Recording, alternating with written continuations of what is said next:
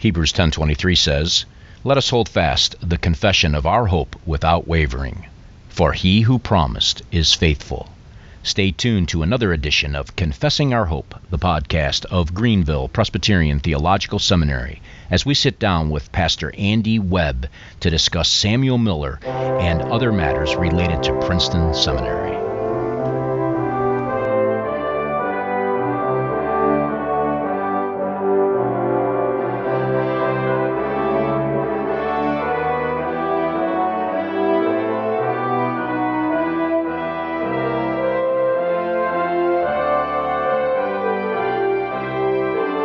Good afternoon and welcome to another edition of Confessing Our Hope, the podcast of Greenville Presbyterian Theological Seminary. This is a weekly podcast of the seminary, and lately we've been able to actually keep it as a weekly podcast. The nice thing about this podcast, this one particularly today, is that I am no longer having to worry about the stress and strain of the seminary semester. I have finished my last final, and I am able to now look forward to a summer of preparation, as it were, for the fall semester. But anyway, be that as it may, this podcast is a little more relaxing for me, particularly this broadcast, because I don't have that proverbial brick swinging over my head any longer. As usual, I'm your host, William Hill, and as I indicated, this is a weekly podcast of Greenville Presbyterian Theological Seminary. If you are interested in more information about the seminary, you can visit us at our website, gpts.edu. If you have any questions or comments about this podcast in particular, you can write me at confessingourhope@gpts.edu, and I do the best I can to answer every email I receive. And so feel free to write comments, questions, criticisms, or inquiries, and I will get back to you just as soon as I am able. Today we had the pleasure of speaking with a pastor, a man who was at our theology conference that is held typically every March of the year. He came to speak on the subject of Samuel Miller. And this man is currently a pastor of Providence PCA in the great state of North Carolina. And he has his MDiv from Westminster Theological Seminary in Philadelphia. And the man I'm speaking with today is Pastor Andy Webb. So, Andy, it's great to have you on the program. And I look forward to discussing a little bit about what you talked about at the conference and getting to know, maybe through this internet technology, this man who's been long gone now but still speaks in a great way today to us. I'm glad to be able to talk to you about him. Thanks, Andy. Now, Samuel Miller, that may be a name that people recognize, but they may not know much about him. So can you tell us a little bit about who Samuel Miller was? Sure. Actually, during the conference, one of the things that I asked the audience was how many of you are familiar with the name Samuel Miller. And first, I started out by asking how many people are familiar with Charles Hodge. And, you know, there was a sea of hands. But then I asked how many of you are familiar with Samuel Miller, and far fewer hands went up. So he isn't as well known as Charles Hodge by any stretch of the imagination. And yet, in his day, he was as influential as Charles Hodge, particularly in the first half of the 19th century. Miller was the second professor at Old Princeton after Archibald Alexander. He was the professor of ecclesiastical history and church government, and it was really his own choice that was the reason he wasn't the first professor. He had pushed very strongly for Archibald Alexander, who was considered to be a stronger preacher, if not a better, I suppose, a model of the kind of experimental piety that they really wanted to push at Old Princeton. So he was he's best known as the second professor there. But before then, he had a great career as a churchman. He was the pastor of one of the pastors, I should say, of the Collegiate Presbyterian Churches in New York City, which at the time when he was there was probably one of the most influential churches in the entire United States. So a great pastor and a great scholar as well. Now, your conference paper, and I say that's kind of a buzzword for us around the seminary world, that, you know, when we say conference paper, what does that mean? Well, your lecture, the thing that you spoke on at the conference, what was it specifically about Samuel Miller? What actual attack or angle did you take about him and his life? Well, they wanted me to talk about his pastoral theology. I chose to talk about his biography, first off, because I think this was a person who needs to be reintroduced, so to speak, on the American scene. But then to talk about his faithfulness in what he was doing, his piety, and the ways in which learning and piety came together in him, and he influenced so many students in that way. There wasn't there was nothing cold and doctrinaire about Miller, but at the same time he was a man who was tremendously learned, and emphasized constantly the need of a learned ministry. And there was also nothing, crazy in the modern sense, goofy in his piety. He was not a man who was all zeal and no knowledge. But at the same time, there was a burning love of Christ in his breast that nobody who came in contact with him didn't detect. So he was a man who brought together faith and piety, zeal and knowledge, beautifully, and that's what I wanted to try to convey to the students, and if possible to relate that to GPTS's goals and mission. Logic on fire being one of the things that I often see from GPTS in GPTS material. So that was what I was trying to bring together in my speech or talk or whatever it was. Yeah, it's interesting. The pastoral aspect, certainly here at the seminary, that's one of the pastoral / preaching aspect is certainly one of the big emphases and distinctives of the school. What is it about Samuel Miller that got you interested in him in the first place? That's a good question. Actually, I first encountered Samuel Miller when I was a seminary student. I'd never heard of him before going to seminary, and I was taking a look at Presbyterianism. I was taking a course called Reformed Spirituality at the time, and I was researching the subject of holy days in the church calendar, where it came in, and I picked up Miller's book on Presbyterianism, and it has an incredibly long title, but it's basically his defense of Presbyterian distinctives. He wrote it at a time when Presbyterianism was under attack, mostly by Anglicans in the United States, and he wrote why he believed in that volume why Presbyterianism was the ancient and apostolic religion, and he was defending old school Presbyterianism and particularly their view of holy days. And there was just one section on holy days that I was so impressed by. It kind of finished all the other arguments for me and nailed it. And from that point onwards, I was thinking to myself, I must read this man. The long title that I was avoiding, incidentally, is Presbyterianism, the Truly Primitive and Apostolical Constitution of the Church of Jesus Christ, which is one of those typical mouthfuls that, Well, that sounds very much like a Puritan title. Yeah, it does. Well, no, the Puritan title would have had 3 or 4 more paragraphs, Sure, and then short by comparison. Yeah, and a few subtitles under those as well. Now, you mentioned old school Presbyterianism, and for the sake of those listening to this, and I certainly know what you mean by that. You obviously know what you mean by that, but there may be a lot of people, they think, well, old school, does that mean there's a new school? What are we talking about when we talk about old school Presbyterianism? Well, there certainly is an old and new school Presbyterianism. Old school Presbyterianism, and the way that phrase came about was there was a schism in the Presbyterian Church in the United States in the 1800s. With between the old school and the new school men. The new school men were less confessional.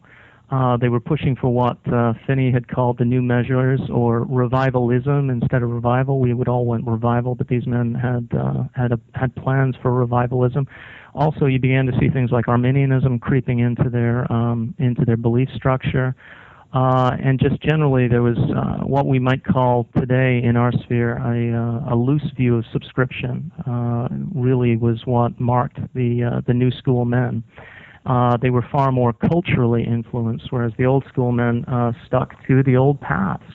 Now, that's not to say that they weren't, warm experimental Calvinists. They were. The old school men were very much in that frame that the frame of the Log College and the Gilbert and William Tennant school, and I realize I'm using names that probably are not going to be that familiar with your listeners. But these were men who believed strongly in preaching for revival, preaching for conversion, that our preaching should aim at the head and the heart. But at the same time, they believed in the Calvinistic doctrines taught in the confessions, and they wanted to hold on to them, whereas the New School men were more, as I said, more Arminian, more culturally influenced, and had this system of revivalism that they were pushing for. And Samuel Miller, he was, you indicated that he laid out certain distinctives of Presbyterianism. Mm-hmm. What are some of those distinctives? And as you're thinking through that, and we're talking back and forth about that, it might even be interesting for the sake of our modern culture to compare some of that over against what where we find ourselves maybe today. Oh, wow. Okay. Well, that is, yeah, that's a... that is an interesting topic. In terms of Old School Presbyterianism, really the genius of Old School Presbyterianism is the idea that everything that we do in our faith and our life and our practice as Presbyterians or as Christians should be based upon the Bible. So if it comes to the worship of the church, then the worship of the church is to come directly out of what the Bible teaches. We're not supposed to make stuff up, and that's the heart of Old School Presbyterianism. It means, for instance, that we stick to, in our worship, what's called the regulative principle of worship, which states that if it's not in the Bible, we don't do it. If it's not commanded in the Bible, then it shouldn't be part of our worship. So as a result, that differs greatly, as you probably know, from modern Presbyterian worship with its P&W and praise and worship and stuff like that.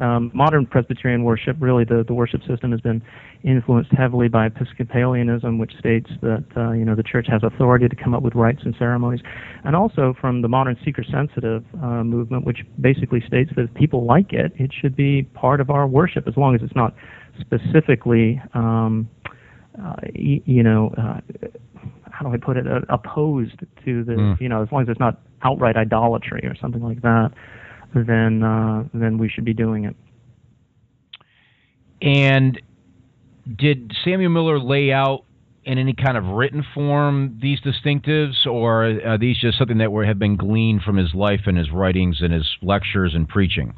Well, it's hard to say. It really is laid out in his book on Presbyterianism. I mean, he states specifically what Presbyterians believe and what they don't believe. For instance, and you got to understand that the main body that he was arguing against at that point in time was Anglicanism, or Episcopalianism, as we would call it, in the Episcopalian theories of worship and the priesthood, as opposed to the idea that the officers of the church should be elders and deacons.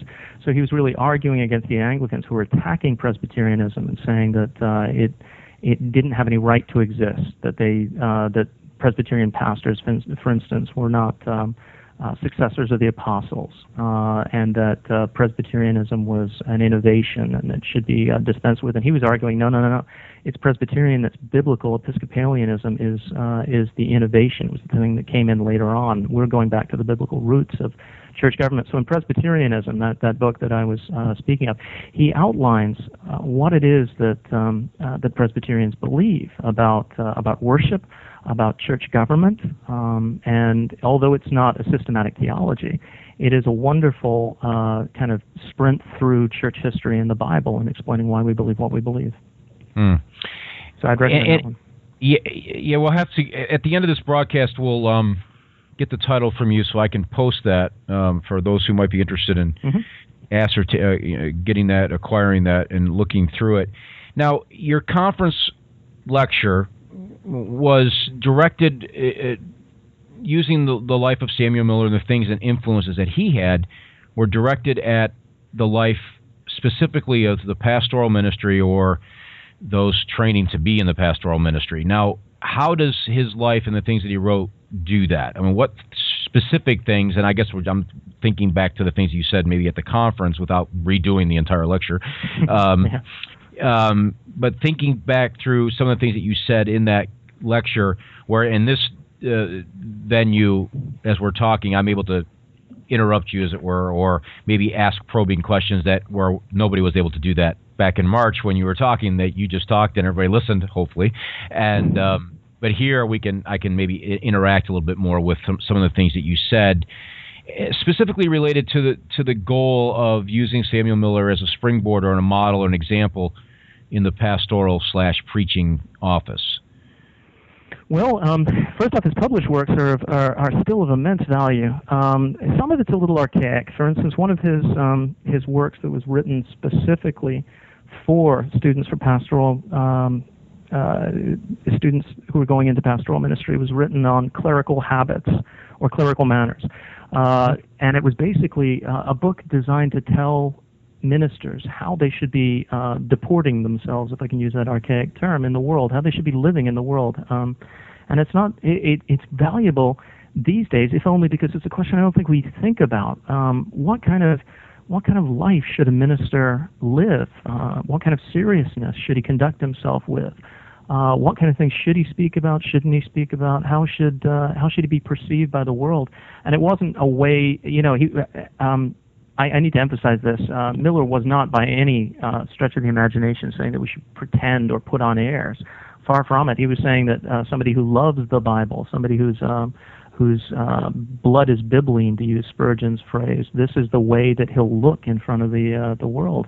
And so that's one of his valuable books. He talks about is still, you know, ways of communicating the gospel to others in your everyday conversation, things like that. So his letters on clerical manners, and there's just some good advice. He says he talks about theological students being overly addicted to tobacco. He says they're the worst for that, and he says, you know, it's never impressive to be completely inundated with the smell of smoke or to be surrounded by a pool of tobacco spittle when you're, you know, attempting to press for the claims of Jesus Christ, things like that. But so clerical manners, his doctrinal works on Presbyterianism, the one that I just mentioned, for instance, his work on the ruling elder. I would recommend that anybody who wants to be a teaching elder in a church, in a Presbyterian church, needs to read his book on the ruling elder. It really will open up to them how these men who they're going to be laboring alongside should be working alongside them within the church, supporting them and so on. It's a wonderful reference to give to your ruling elders to read. So that's a godsend. Also, his sermons and his essays are models to modern pastors on how to use church history in supporting your works, or supporting your teaching. There's a tendency in Episcopalianism, I find, or, you know, Roman Catholicism, to just draw from church history. But Miller does a wonderful thing. He starts with the Bible, and then he backs it up and says, and this is how it was worked out in the history of the church, either for good or for bad. And it's that historical mode of thinking that he's got that I don't think we have today. And the great value of that is it shows us where there were successes in the church and where we can expect there to be successes today, and where there were errors in the church, and we should expect the same errors to come up if we do the same thing. So that would be ways in which I think Miller's particularly valuable for students today. When you talk about the things that he mentioned, and I'm kind of zeroing in on a couple of these categories that you mentioned, and in one in particular, because I think it has practical relevance, not just for necessarily for ministers, but certainly for them. But this whole idea of the minister's life. Mm-hmm. Sometimes I think there's a tendency to, I don't even know what the word is. There's a tendency to place the pastors in such a position that it's almost papist in a way. They're elevated in such a degree that they're not allowed to have a life. They're not I don't think that's what he's referring to. He's talking about. Is he talking about the more practical elements of conducting oneself, even as a Christian? In other words, you're a Christian first, who happens to be a minister of the gospel, mm-hmm. and that means that your Christianity needs to measure up to that calling that you have as a minister.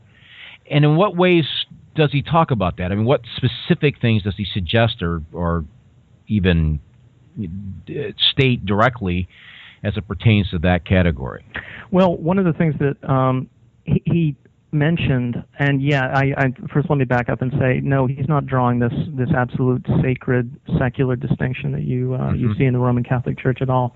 He felt that every minister should be first and foremost, obviously, a man whose life was given over to God in each and every part of its of the way that he lived his life. But also, he felt that every minister should be a Christian gentleman, that his manners should be good, that his habits should be good, that he should be somebody who added to the luster of the gospel rather than detracted from it and added to its offense. It shouldn't be harder to believe the gospel because of the way that the minister was living. And one of the things that I got to tell you, William, I'm sorry I did it, didn't I? I've got to tell you, Bill, that I really appreciated was this. We are living in an era of almost enforced informality. Everything has to be informal. You see these pastors who they must have spent hours in order to look grungy. I mean, literally, you know, they've got the gel in their hair, making it spiked all up. You know, their shirt is immaculately ruffled and pulled out of their shorts, and they're wearing, you know, Birkenstocks that I couldn't even afford, and things like that. And it's all this hey, I'm hip, I'm cool, I'm casual. There's no air of formality about me, and this is supposed to make them approachable and relevant and so on.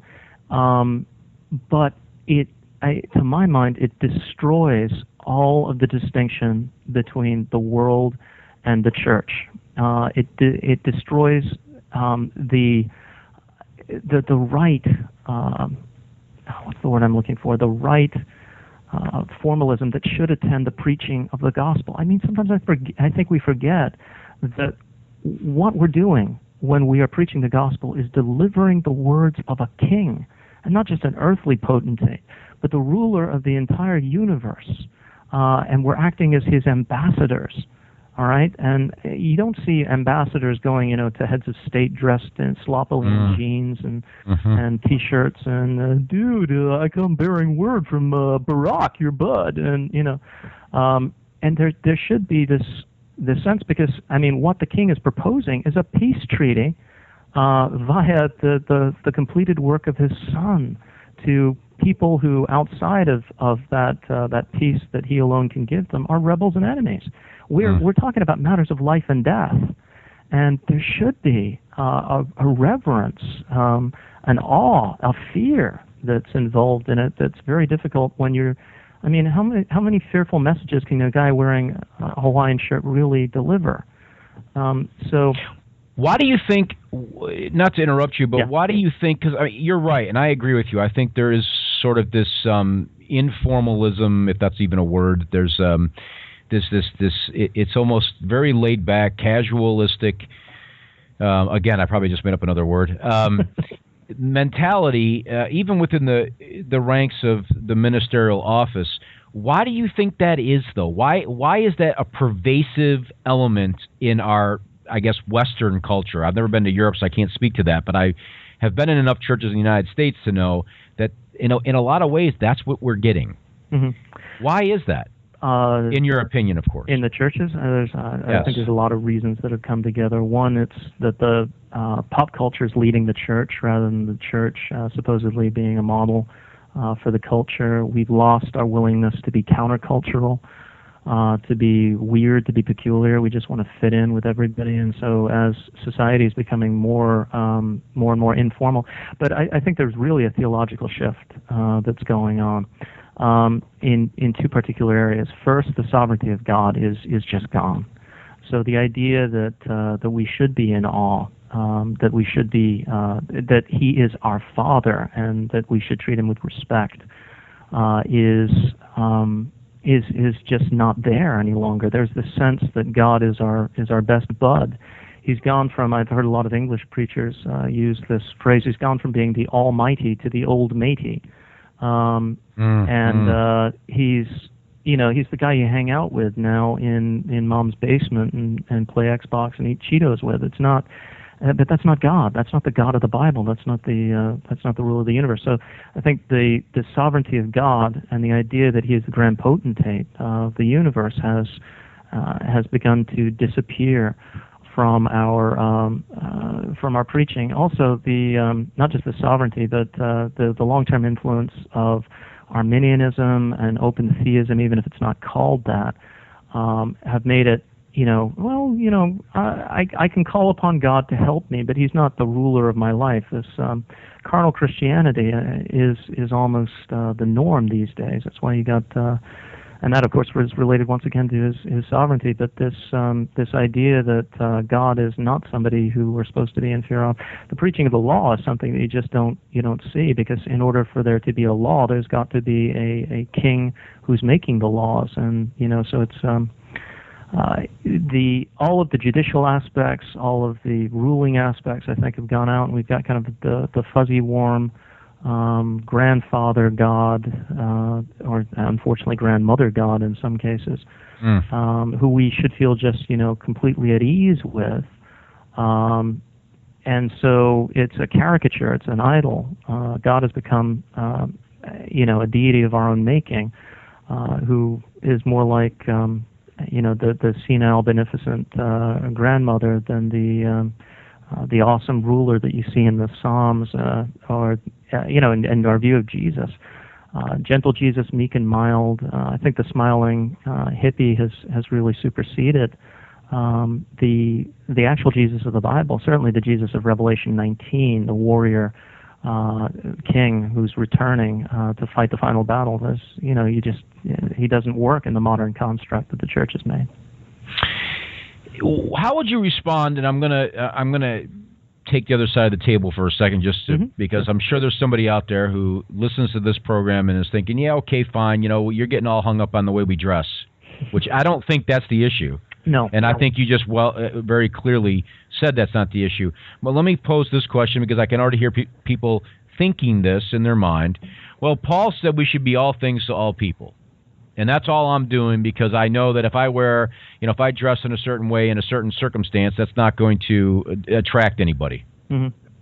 How would you respond to that? Well, I think we've misunderstood Paul to a certain extent. For instance, Paul, in saying I need to be all things to all people, doesn't mean that, okay, I'm dealing with a drunkard, so I've got to become a drunkard in order to speak to him.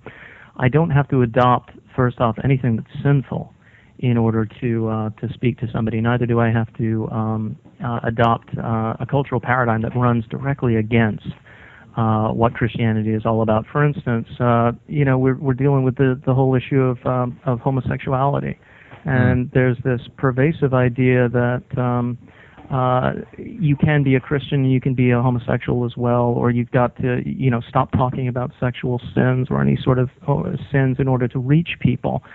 But Paul came into the Greek world, and he spoke things diametrically opposed to their belief structure. I mean, he talked about, for instance, the resurrection of the body, which was something that had deeply offended them. Mm-hmm. He didn't become a believer in that the flesh was bad in order to reach the Greeks. Sometimes he went right against their cultural model. And also, he never detracted from the reverence of God. Some of the most exalted words in the entire Bible about the person of the Messiah, Jesus Christ, you will find in the epistles of Paul.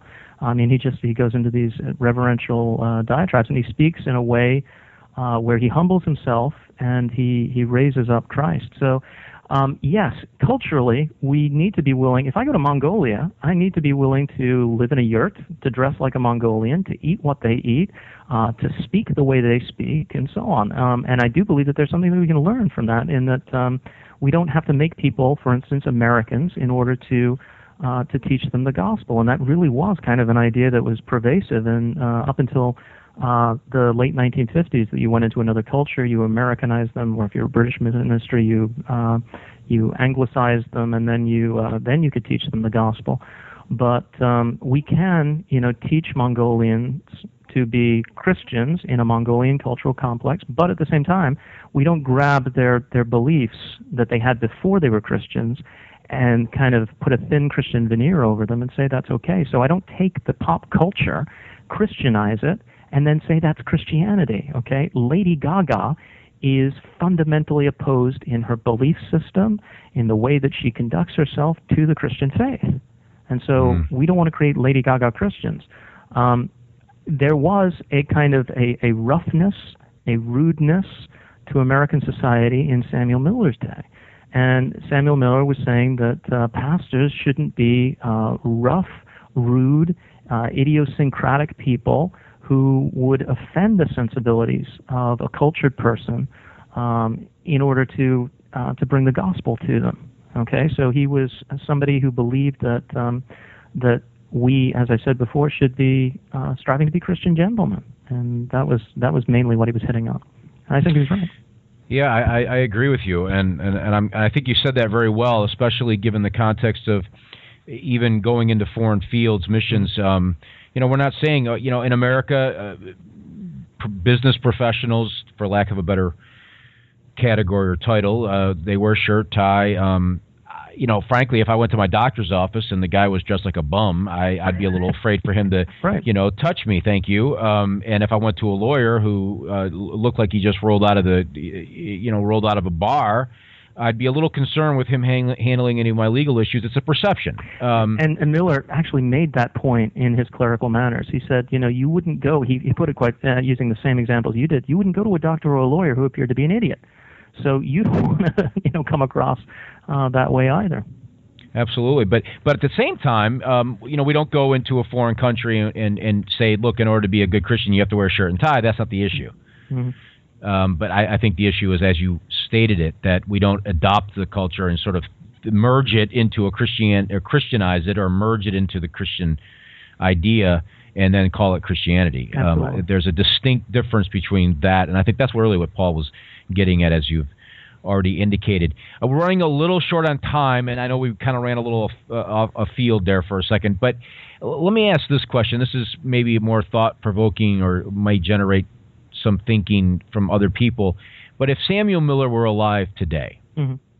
and based on your study and reading of him and the work that you did, especially to present this material at the conference, how might he react to what he sees going on in the church in general, but specifically in Presbyterianism as a whole?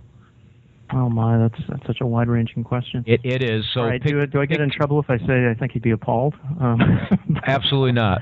If you didn't say that, I might be a little. I would probably be somewhat disappointed. Not that I'm glad that he'd be appalled. No, he.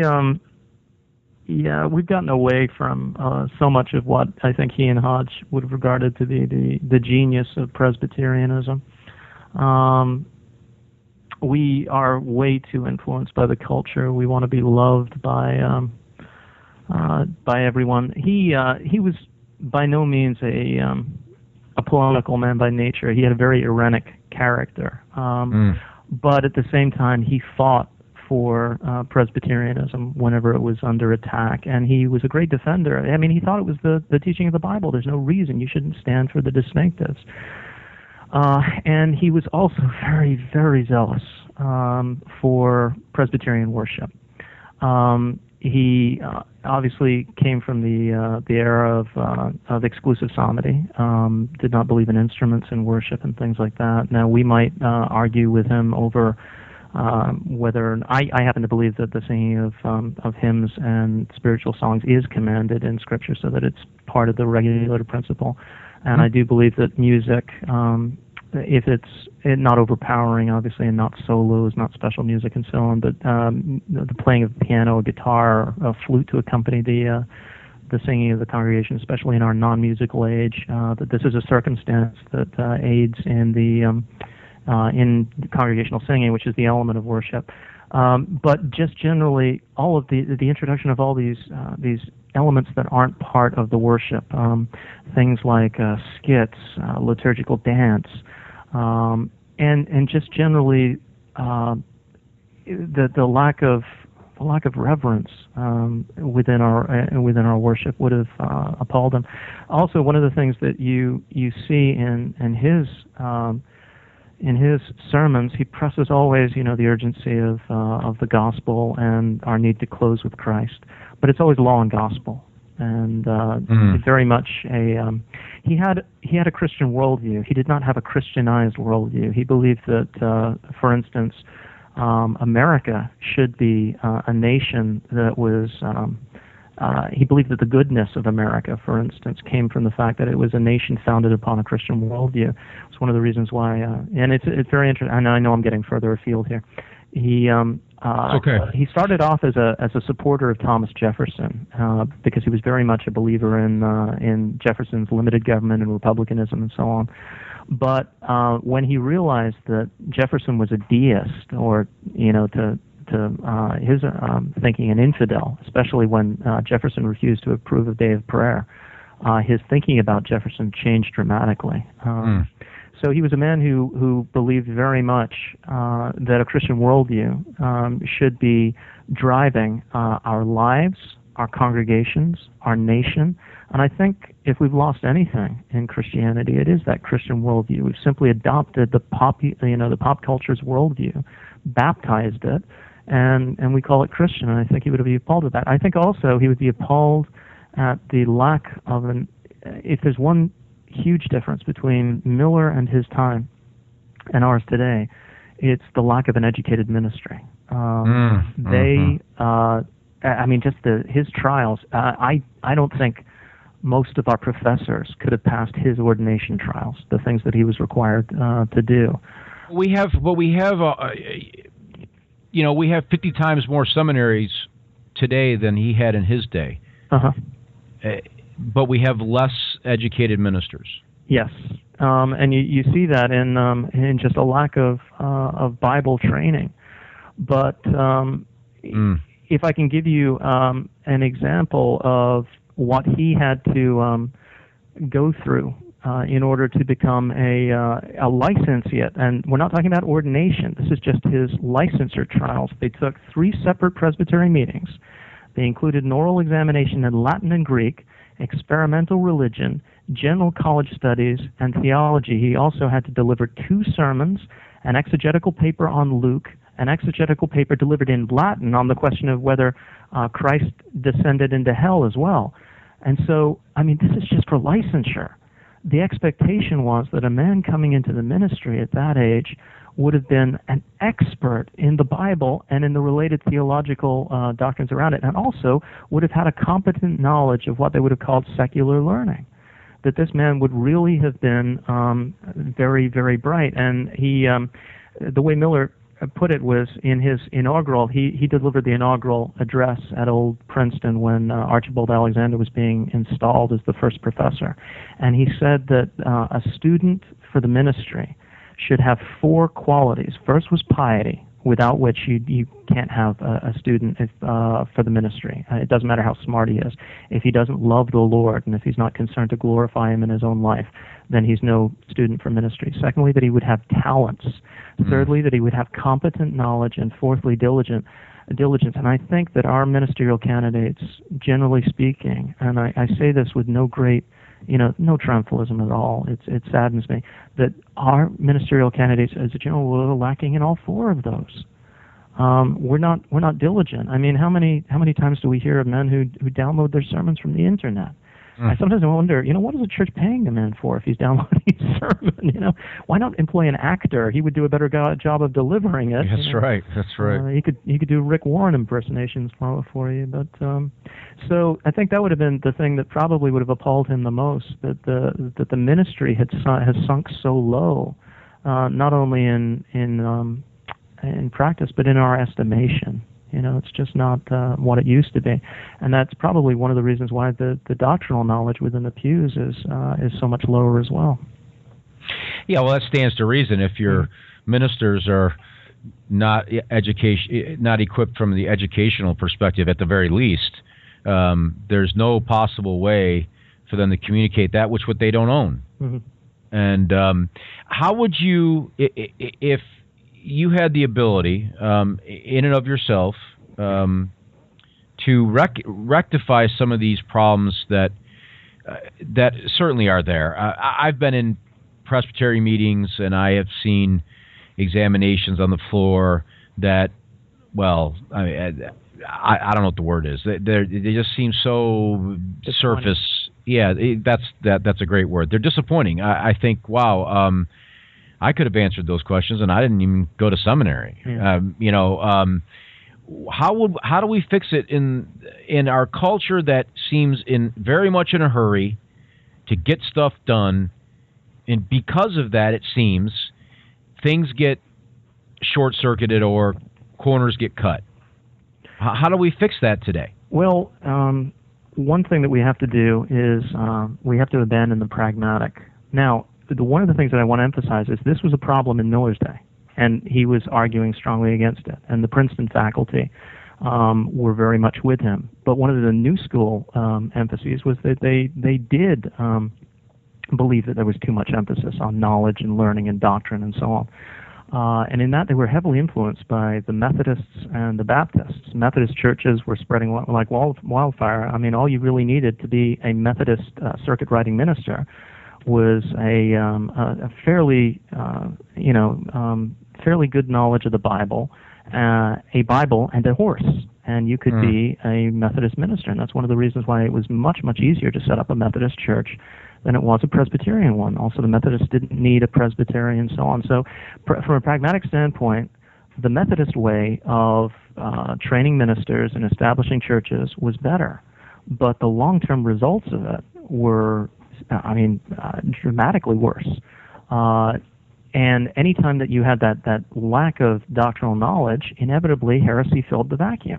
That's what happened on the frontiers, even within Presbyterian circles, where you had less doctrine, less oversight, less accountability. You began to get heresies cropping up, and the same thing happens today. With bad theology will inevitably fill the vacuum if there's no good theology being taught. What we have to do is to look in church history, and we need to say that the pragmatic approach to things.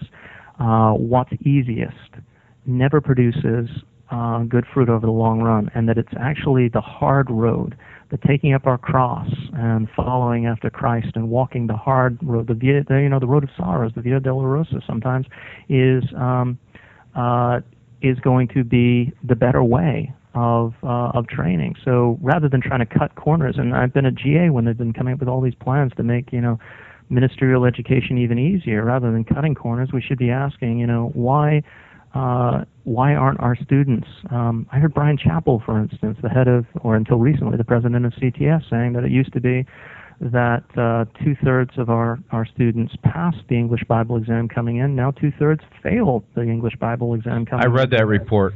So it's, we should be asking ourselves, why does this happen? How do we stop it? Rather than how do we make it even easier to become a minister when we know that the results of that approach are not good historically and in fact. So I think we need to abandon that ungodly pragmatism that says, let's just take the easy road whenever we can. Yeah, and just for the record, since this is a podcast of Greenville Seminary, I just received an email today from one of our professors actually reminding the student body that in order to graduate from this seminary, you have to pass a rather extensive Bible knowledge exam. You can't just walk out of here with a diploma because you fulfilled, Greek and Hebrew. Okay, so you're equipped. No, that's important. Don't get me wrong. But we have here at this seminary, you have to pass an extensive written Bible exam. And if I can just say, not specifically to Puff GPTS, but I like their approach. I really do. I think that their emphasis on is the old Princeton emphasis, that it does keep those four critical attributes in mind, and that what we need are more institutions that meld that that desire that GPTS had, that old Princeton had. Their values, their goals, with professors like Samuel Miller. But the problem is there's so few of those men around, unfortunately. Well, and as some may know, and most probably don't, that is actually the model that this seminary was founded on, the old Princeton approach to doing things. And by the Lord's goodness, and he has enabled the board here to maintain that.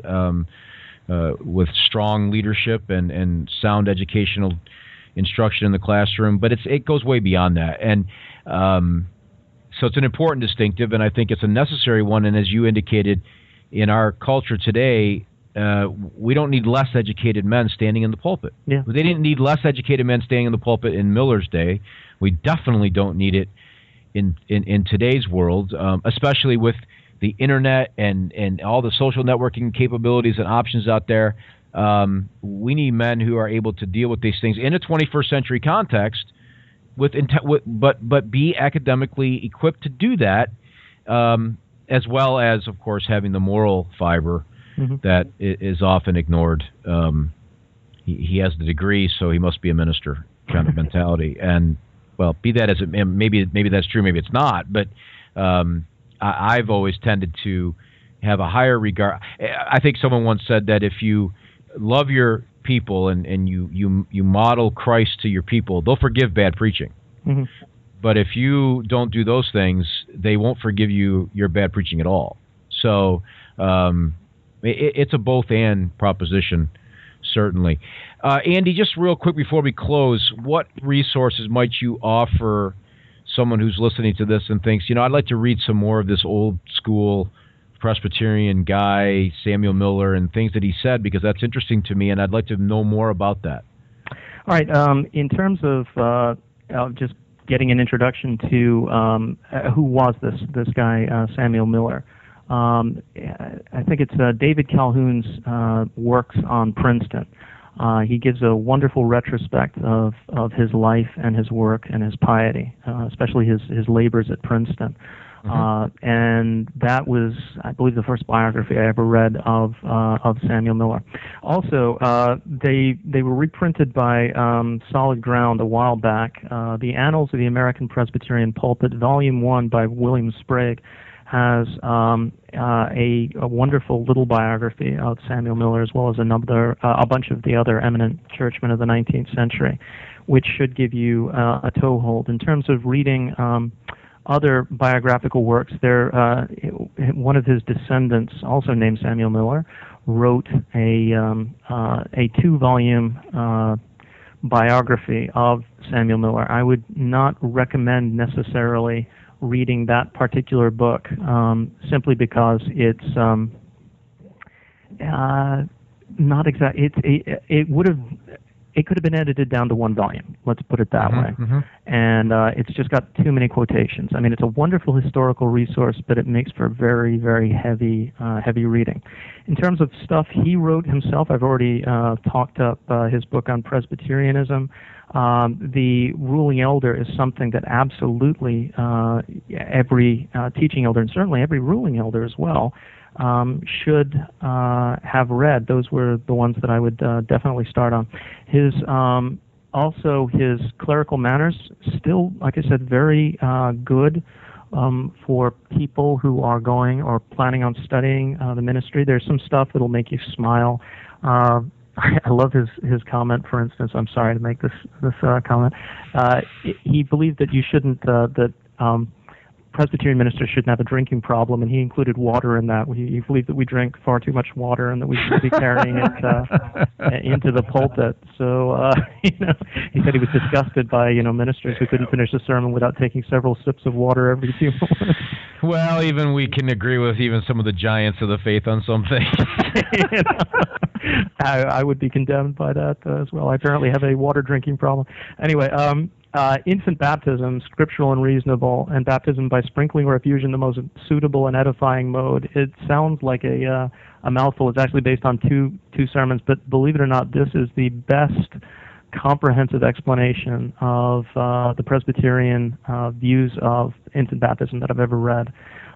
Especially the appendices to it are also really, really valuable in explaining why we do things and we don't do things, what we think that the sacrament of baptism does and doesn't do, who it should be administered to, who it shouldn't be. It's a wonderful old school kind of synopsis of our view of infant baptism, and I always recommend it to people who are struggling with different views of infant baptism. I think it would be wonderful also if, and I hate to get polemical, it's a wonderful corrective to the views of the Federal Vision regarding baptism and showing that Presbyterians did not believe what the Federal Vision guys are saying that they believed about baptism. He also, this is interesting. If you're ever dealing with the issue of slavery, he wrote a sermon that was delivered in 1797, a discourse delivered before the New York City for the manumission of slaves. You can still get the bound photocopy of it, and it's fascinating. And he really did see the Civil War coming over this issue, so it's well worth reading. Especially, you know, because we have to deal with attacks on the Bible on that particular issue and be able to answer, being able to produce a churchman who wrote a great, reasoned defense on why slavery was not something that Christians should be engaged in, at least not the way it was practiced in the Old South, is very helpful. So that would be one of the things I would recommend. There's a lot of different stuff he wrote. If you're ever looking for a wonderful synopsis of the origins of American Presbyterianism in its formative years in the late 18th century around the Revolutionary War as well. His biography of his good friend, the Reverend John Rogers, is just tremendous. It really is worth reading. It's a shame he wrote a better biography of his fellow worker John Rogers than the later Samuel Miller wrote of him. So, really? Yeah. That's interesting. Yeah. Well, those are some great resources, and I will try to make those all available on the GPTS website where we house all of these podcasts. I am currently working, in fact, on a different site to try to streamline some of the media outreaches that we have here and sort of put them all together instead of having them segregated as we've currently got them over different platforms, but we're trying to move them all into one area where it makes it just simple for everybody to just go to one place, get what they want, and not have to hunt all over the place to find it. So we're working on that. It's still a little ways away from coming. I'm also working on the possibility of having a mobile app for the seminary that will allow this podcast to be placed there, so resources and that kind of thing could be simply clicked on with your smartphone. Hey, look, we live in the 21st century and might as well use this technology as long as we can do it at a reasonable cost. So these are things we're working on, and I will try to get these resources up on the website for those who listen to use. I try to include links to the resources so that you can go right to them, and if I happen to find free copies of that kind of thing in PDF format or whatever, and they are out there if you look for them, I'll try to include those as well. Andy, it's been great. We've had, I know we've talked kind of around some subjects, and you've introduced a few subjects we could probably do a whole hour on in and of itself. But I think it would be good for people to plunge back into some of these men of old, as it were, and reflect. Here's where we are, and here's what they were talking about even back then, and you know, here's where we are now as a church. And had we done more to listen to those men back then, it would have been much better for us now. Mm-hmm. So, but I do appreciate you taking the time to talk with me and with this podcast here at Greenville Seminary, and appreciate your labors and your work, and of course your conference lecture. Is that going to be included in the written format? Do you know? If I ever put together the footnotes and get it, yeah. That's the idea. Because I, as I understand things, that is going to be released in a written format. The Confessional Presbyterian is where it's supposed to be coming out. And I'm a little behind on getting that in, so thank you for pricking my conscience on. Well, yeah, and I think the seminary actually is going to release a series of those as well in a book format. I may be wrong on that. Don't quote me on it, but I think that's the plan anyway, last I had heard. And, of course, I will announce that information to everybody when it does happen, and people would want to get their hands on some of those lectures as well, and be able to do it in a written format so you can sit and ponder over it and read through it and digest it there. So anyway, Andy, it's been great. I appreciate your time, and trust the Lord will bless your work and ministry there in Fayetteville, and that you'll see fruit from it, and stay the course, of course, Stay the course, of course. It's a good thing my rhetoric professor doesn't listen to these. He would crucify me for my terrible grammar I tend to have sometimes. Yeah, but anyway, appreciate your time. No, it's been my pleasure. Thanks a lot, Bill. Good talking to you. Thank you. Okay. You've been listening to a discussion with Andy Webb. He's a pastor at PCA Church out in Fayetteville, North Carolina.